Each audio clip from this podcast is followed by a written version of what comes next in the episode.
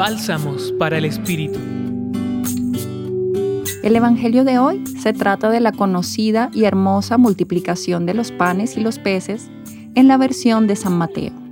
Jesús, afectado por la muerte de Juan el Bautista, necesita retirarse, rumiar esta experiencia e invita a sus discípulos a irse a un lugar tranquilo y apartado.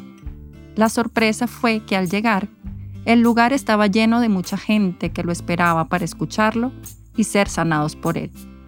Jesús, como siempre, no es indiferente ante el dolor y la carencia.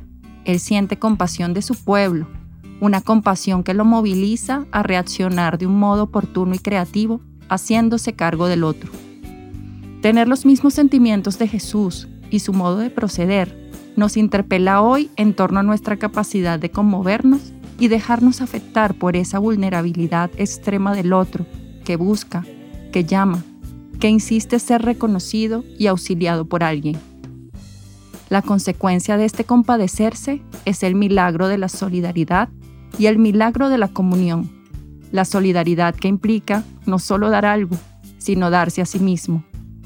Y la comunión que suma las solidaridades individuales y se transforma en una generosidad desbordante que es capaz de calmar el hambre de Dios, de amor, de reconocimiento y también de alimento material.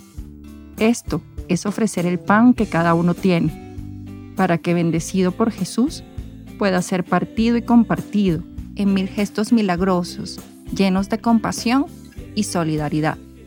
Los acompañó en su reflexión de hoy Mariela Marcano del Centro Pastoral de la Pontificia Universidad Javeriana.